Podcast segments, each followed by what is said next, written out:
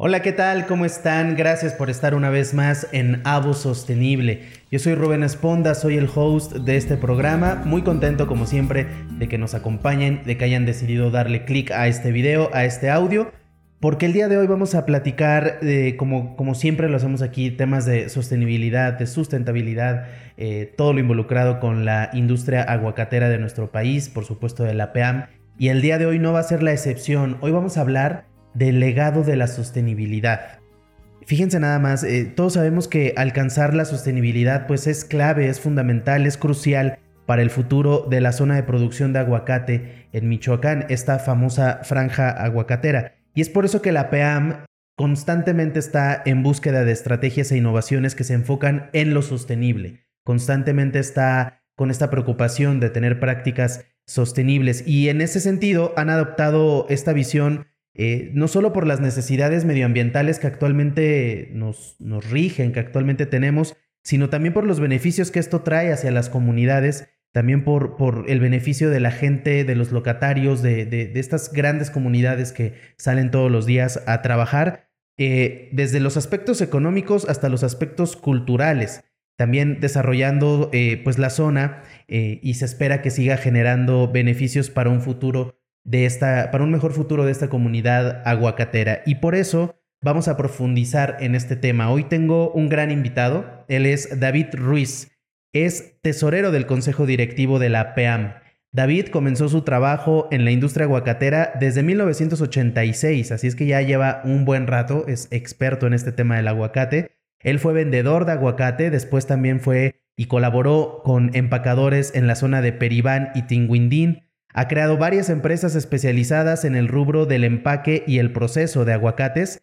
Fue presidente de la Maya, que es la Mexican Has Avocado Importers, y en la actualidad es también presidente de Avocados from México. Así es que, David Ruiz, gracias por estar con nosotros, gracias por estar en Avo Sostenible. Es un placer tenerte aquí. Muchas gracias.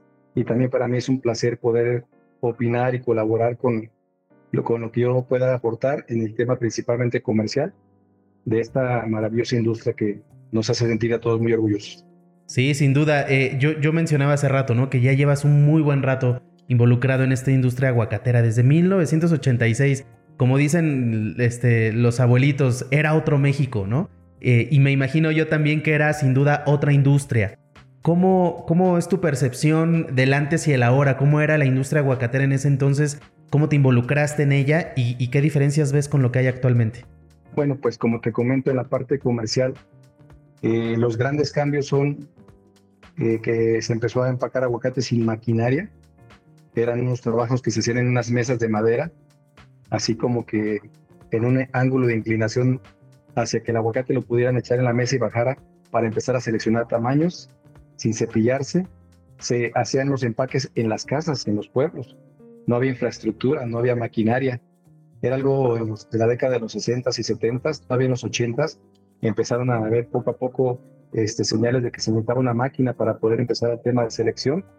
Y yo lo que creo que es muy importante que los avances que ha habido han ido de la mano del desarrollo de la industria, de la aceptación del, consumidor, porque el consumidor lo ha ido aceptando, eh, incorporando en sus dietas, en sus alimentos, de menor a mayor medida. Quiero que sepas que la década de los 80s o 90s era desconocido en estados como Sinaloa o Sonora. Eh, técnicamente no se usaba el aguacate porque no pensaban que se podía combinar con la comida del mar. Pero te digo, en este tiempo que se empacaba a mano, que se empacaban en cajas muy grandes de madera, o sea, imagínate que se usaban de los bosques para darle a la industria el empaque. Entonces era todo muy, muy este, incipiente, era todo muy, eh, como decimos, empírico pero había un gran esfuerzo de salir adelante. Los pueblos empezaron a ver que por ahí era la, la línea de desarrollo, las eh, propiedades del producto, y fuimos siendo poco a poco favorecidos con el gusto de, la gente, hasta el punto de que pues, hoy es una gran industria donde todo el mundo de menos sabe qué es el aguacate. A lo mejor alguna gente tiene algunas, eh, por el gusto de no decir que es mi fruta favorita, algunas otras personas por el tema de que a veces es un poco difícil adquirir el aguacate, pero en realidad todos, todos lo conocen y saben que es un, alimento muy bueno. Claro, y, lo hemos mencionado aquí varias veces, está de moda el aguacate, ¿no? Es algo que además eh, está bien, qué bueno que se puso de moda, de pronto ya vemos peluches y vemos colecciones en tiendas departamentales que estampas de aguacate y muñecos de aguacate, eso está muy bien. Como dices, todo mundo sabe por lo menos qué es y, muchos otros lo disfrutan y es su, su fruta favorita. Ahora, tú eres tesorero del consejo directivo de la PEAM. Pero me gustaría saber qué es el consejo directivo, qué funciones tiene, de qué se encarga, cuál es el papel que juega dentro de la PEAM para la producción de aguacate. Bueno, pues nosotros jugamos un papel muy importante como sectores. En la PEAM es algo muy padre que pasa que están asociados los, los productores y los empacadores. Casi es algo este, único en, en las demás asociaciones. Y es a solicitud del Departamento de, Agricultura de Estados Unidos, donde le solicita a México cuando se hace el plan binacional para la entrada del aguacate a Estados Unidos en 1997, pues que haya una organización que funcionara como socio cooperador. Entonces, para Estados Unidos, cada producto que se exporta a Estados Unidos agropecuariamente, hay en ese país un socio cooperador, nada más un socio cooperador por producto. Entonces, en este caso, en el aguacate, tuvieron para bien varias personas asociarse, productores, muy pocos y, algunas empacadoras también muy pocas, para hacer este gran esfuerzo de tocar, eh, picar piedra y atender a Estados Unidos con al principio 11 estados en tres meses del año, en el tiempo de invierno, en la zona este donde ni siquiera se llegaba a consumir aguacates, hasta el punto del 2007 donde verdaderamente se abre toda la Unión Americana y se logra hacer el boom del aguacate. Entonces el Consejo Directivo se elige de los dos sectores, pero respetando la institucionalidad de que hay un director general con su grupo de gerentes, con sus jefaturas, donde nosotros somos consejeros. El consejo está formado por consejeros, donde le damos al, director pues una directriz de hacia dónde tiene que caminar los esfuerzos. La máxima autoridad de APEAM es la Asamblea General de Delegados, que está por encima del Consejo Directivo y, y, nos rige también en las asambleas donde ponemos los temas y le dice al Consejo Directivo, este tema sí te lo autorizo y este tema no te lo autorizo.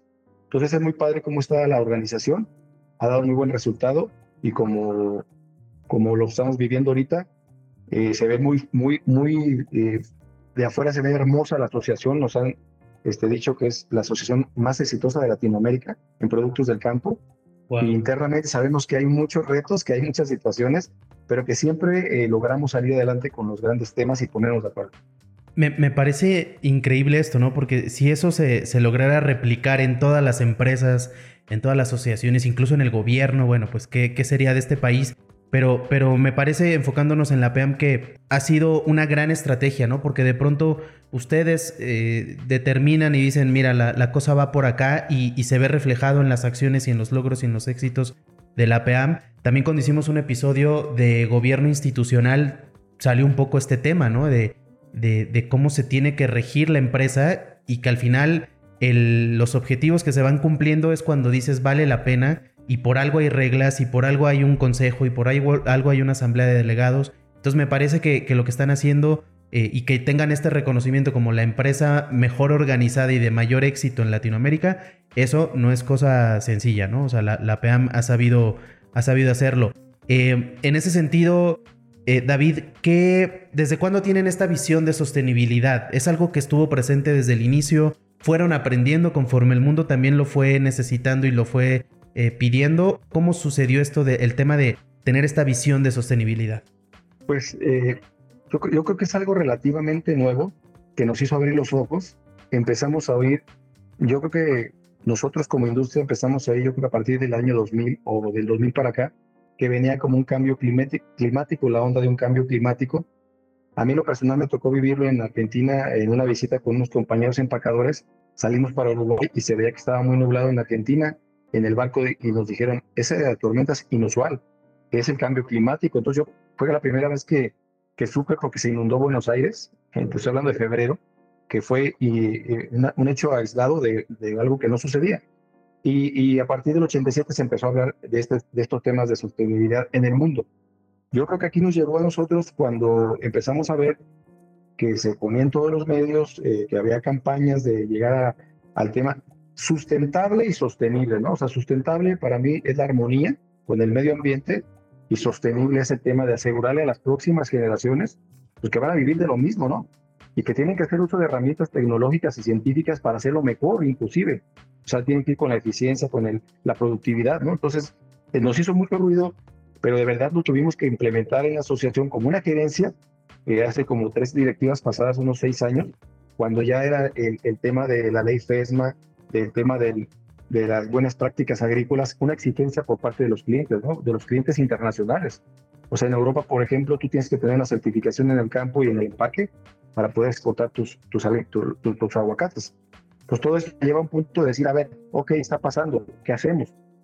Y una cosa es, como yo les digo a mis compañeros, atender eh, las, las, las este, denuncias o, o, cuestionamientos, y otra cosa es una autorregulación y estudios y, y, y, este, proyectos que podamos llevar a cabo para ayudarnos a nosotros mismos a llevar a cabo una mejor labor en el cultivo del aguacate. ¿Y qué acciones concretas, eh, si nos pudieras dar un par de ejemplos, qué acciones concretas ha tenido la PEAM en ese sentido de la sostenibilidad, eh, esta conciencia y esta visión de, futuro, que a mí me parece muy interesante, ¿no? Esto de la sostenibilidad pareciera, o, más bien así es, es trabajar hoy para el futuro, para algo que a lo mejor ya ni nos va a tocar pero es importante dejar que, que sea, eh, eh, como dices tú, que sigan viviendo de lo mismo las, las nuevas generaciones. ¿Qué acciones en concreto han tenido en ese sentido?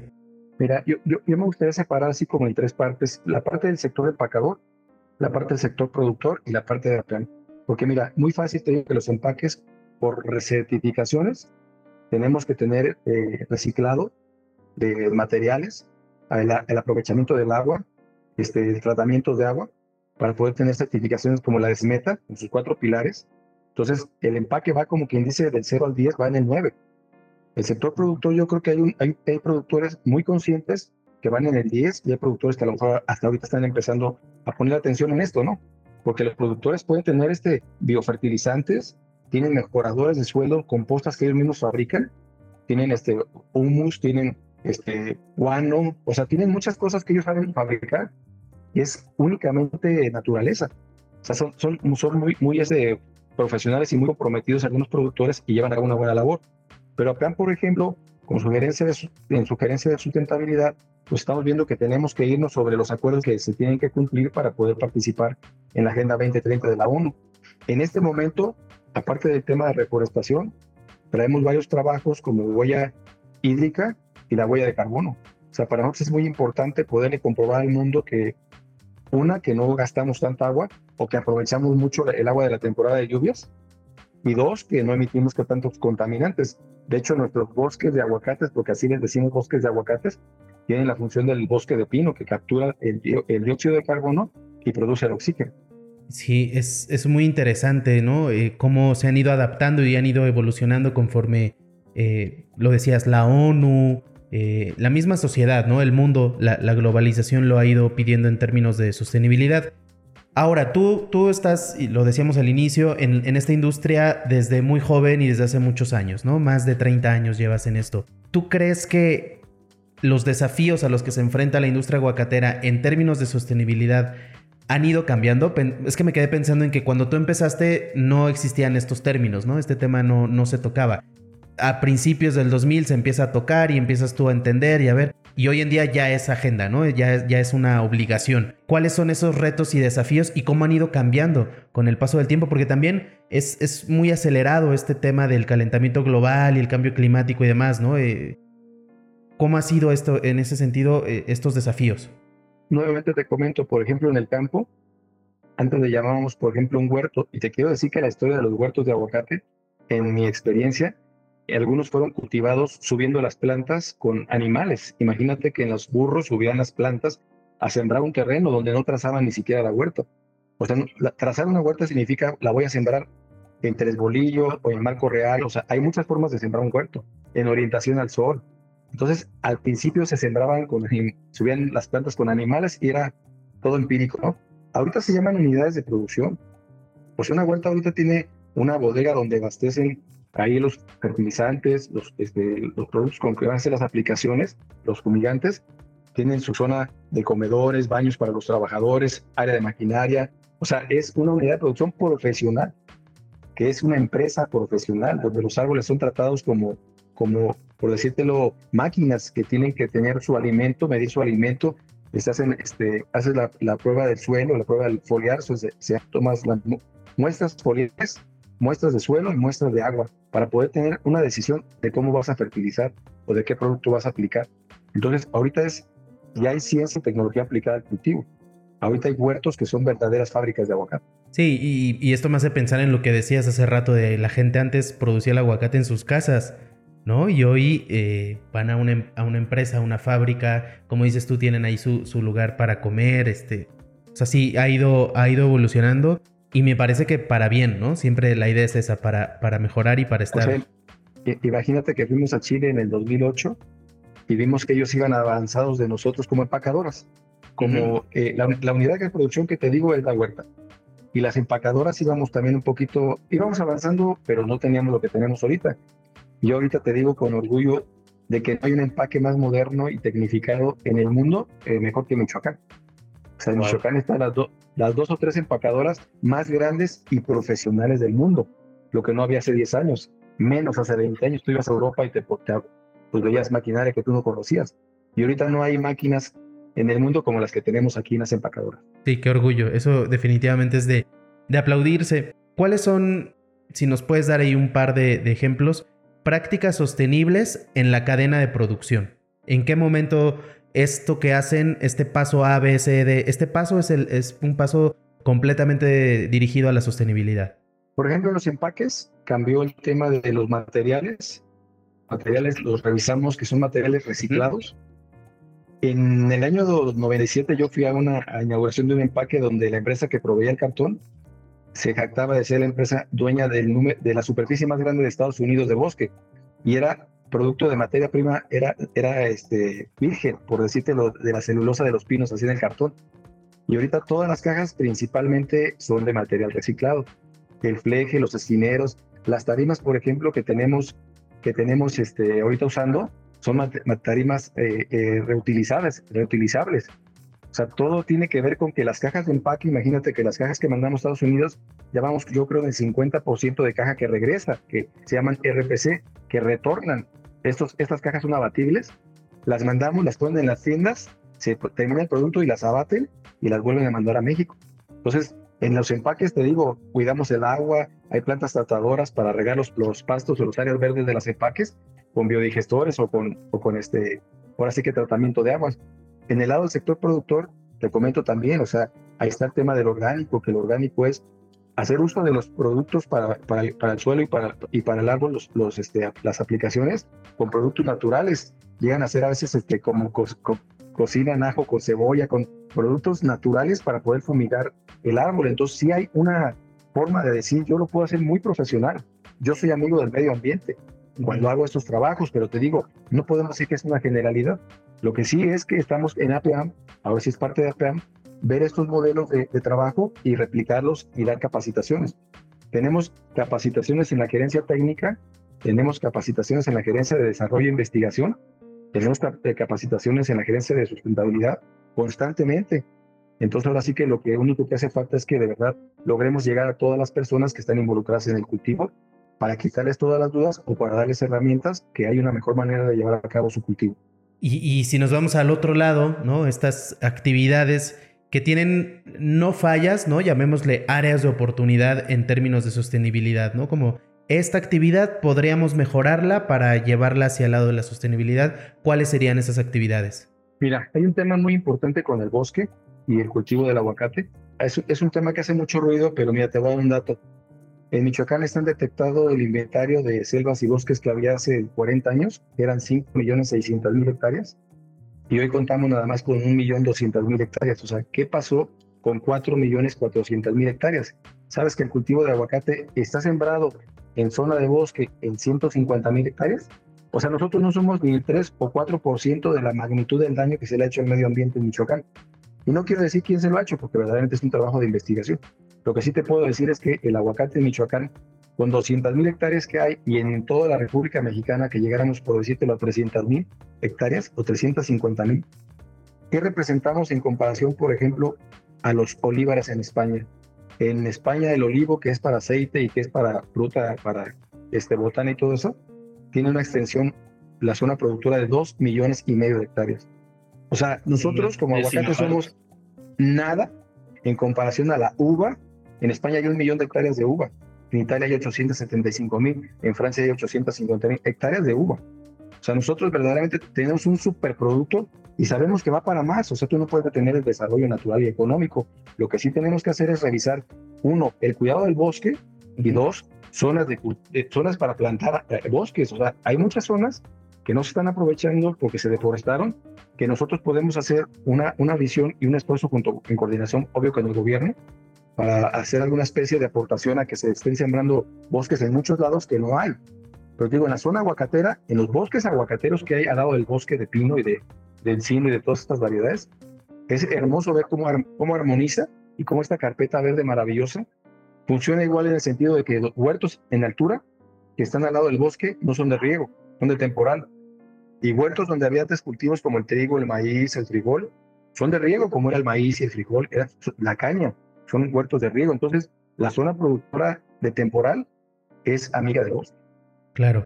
Y, en el mercado también el, el, producto que está elaborado o que está producido con un proceso sostenible, ¿no? En donde hubo estas buenas prácticas, me imagino que eh, eh, adquiere un mayor valor, ¿no? Adquiere un mayor, no solo en lo económico, o sea, e, es mejor visto el producto que lleva estos procesos de sostenibilidad. Ahorita es lo nuevo, eh, amigo. Lo nuevo ahorita es que antes nos pedían las certificaciones para cumplir y poder ser proveedores, pero el público no lo sabía. Ahora lo, nuevo es que tú tienes una certificación y tu cliente la pone en el producto tu cliente dice, oye, esta, esta pulpa de, aguacate que tú me estás mandando a, a, a Dubái, ponme una calcomanía si tú tienes alguna certificación y tenemos este, qué certificaciones ponerle y mandárselas. Ahorita es un plus tener este, certificaciones, pero antes era un requerimiento. Entonces digo, vamos avanzando a la moda de decir, mi producto no nada más tiene meta, mi producto tiene CityPad, mi producto tiene Prime Lab, mi producto tiene, o sea, todo esto te lo puedo poner en el envase y, y es, un, es, un, es un plus. Pero esto es nuevo, esto se hace cuenta de un año o dos para acá. Ok. Y, ahorita que nos decías como el lugar que ocupa la PEAM, eh, eh, por lo menos en Latinoamérica, ¿no? Y a nivel mundial, ¿qué, ¿qué, percepción tiene el ambiente, la industria agrícola de la PEAM a raíz de que empezó a implementar estas técnicas y estas prácticas sostenibles? Yo creo que ellos están este, dándose cuenta, primero a nivel personal, familiar, de la conciencia que se nos despertó a todos de cuidar el medio ambiente y de heredarle a nuestras próximas generaciones un mejor entorno que tenía que aportar algo. Entonces yo creo que ahorita están eh, ellos eh, llevando a cabo buenas prácticas agrícolas. Esa es una certificación gubernamental. Buen uso y manejo de agroquímicos es otro reconocimiento del gobierno federal y están entrando en la antesala de las certificaciones de reconocimiento mundial, ¿sí? En las certificaciones de Primus Lab, algunos en Global Gap. O sea, varios están entrando en ese esquema porque es algo que saben que se les va a empezar a, a pedir, pero obvio que el productor tiene una visión más económica porque son esfuerzos que cuestan dinero y él dice, ok, yo quiero tener Global Gap, pero yo quiero saber que se lo voy a vender a un empaque que va a tener el, beneficio de vender bien esta certificación, venderla bien. Tienen el derecho, y en eso estamos. Ahorita tenemos que hacer que las tiendas y las cadenas internacionales sí estén pidiendo este, este distintivo desde campo para poder hacer que ellos se, eh, incentiven y, vayan avanzando en, en temas de, de, certificaciones. Claro. Y yo me imagino que el aguacate se ha visto favorecido por, por esto de las certificaciones, las prácticas de sostenibilidad, ¿no? Eh, el implementar todo esto ha hecho que tengamos un mejor aguacate, evidentemente. Desde que el aguacate se le nombró en Estados Unidos o en inglés functional food y en español un producto nutracéutico que significa salud, eh, sabor y, belleza, o sea, todo lo comprende el mismo producto, ya fue un, boom hacia su prestigio, hacia su, éxito, pero ahorita hay que acompañarlo del, del, reconocimiento de una industria amigable con el medio ambiente. Y, ya para ir cerrando, eh, David, ¿qué ¿Qué visión tienes o qué esperas tú en un futuro a mediano y largo plazo respecto a estas prácticas de sostenibilidad en la industria aguacatera? ¿Qué esperarías tú que sucediera? ¿Qué hace falta? ¿Hacia dónde va este, este tema?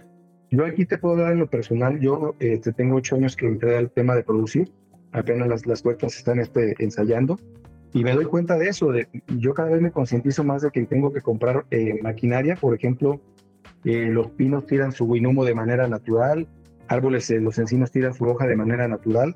O sea, tú tienes que, hacer mejoradores de suelo. Tú tienes en tu mismo unidad de producción, tienes mejoradores de suelo. O sea, tú tienes que decir, yo ya no voy a aplicar, por ejemplo, eh, tantos estiércoles, por decir estiércoles, que se, se hacen una composta, se, se, se, componen y se matan las bacterias en un tratamiento muy profesional, pero tú tienes que ir al, punto de decir, a ver, yo quiero producir mis, mis fumigantes, yo quiero mis biofertilizantes, yo los quiero producir. O sea, tú tienes que ir a un futuro donde toda tu familia le, le heredes no nada más una unidad de producción, sino un legado de decir, y háganlo así. De esta manera el árbol está sano y los consumidores están sanos. Claro. Bueno, pues ha sido muy interesante platicar contigo, David. Te agradezco mucho que hayas estado con nosotros en esta emisión de Avo Sostenible. Él es David Ruiz, tesorero del Consejo Directivo de la PEAM. Eh, pues un último mensaje que quieras darle a la gente y de nuevo te agradezco que, hayas venido a platicar con nosotros. Gracias. Y me gustaría comentarle a los compañeros eh, productores y empacadores que aunque estamos pasando por un momento que yo le llamo de oportunidad, en el sentido de que hay, volumen para ofertar y los mercados están un poquito deprimidos por el tema de la inflación y de otros problemas económicos, de que estamos en el producto, en el negocio correcto, con el producto correcto. O sea, no hay ahorita cómo comparar nuestra industria con ninguna otra industria. O sea, el tema es que estamos en el aguacate, que cualquier persona que en el mundo empieza a consumir lo que va de la mano de la cocina mexicana, que también va en éxito, en auge, en bonanza, la cocina mexicana en todo el mundo, este, este complemento del aguacate el que lo prueba y sabe lo que es y sabe para lo que sirve, se enrola y sigue siendo un consumidor. Perfecto, pues sí, creo que eh, es una de las mejores industrias que tenemos en este país y hay que conservarla y hay que seguir por el mismo camino para, para que en un futuro todo siga igual o mejor, ¿no? Claro que sí. Perfecto, pues él es David Ruiz, tesorero del Consejo Directivo de la PEAM y pues ya para despedirme de, de ustedes que nos están viendo y nos están escuchando, eh, recuerden que, el futuro de la producción del aguacate en Michoacán, en la franja aguacatera, eh, depende mucho de la sostenibilidad, de las buenas prácticas y hay que seguir en ese camino, hay que entender que estas buenas prácticas nos van a llevar a un mejor producto, a una mejor tierra, a un mejor planeta para tener siempre estos beneficios y, seguir por el mismo camino, ¿no? Que como lo hemos platicado, eh, la APAM es una de las empresas de mayor prestigio a nivel de Latinoamérica y a nivel mundial, pues hay que ayudar a que así siga desde la producción hasta el consumo final. Yo soy Rubén Esponda, les agradezco mucho que hayan estado aquí con nosotros y los espero en una emisión más de Avo Sostenible. Muchísimas gracias, hasta la próxima.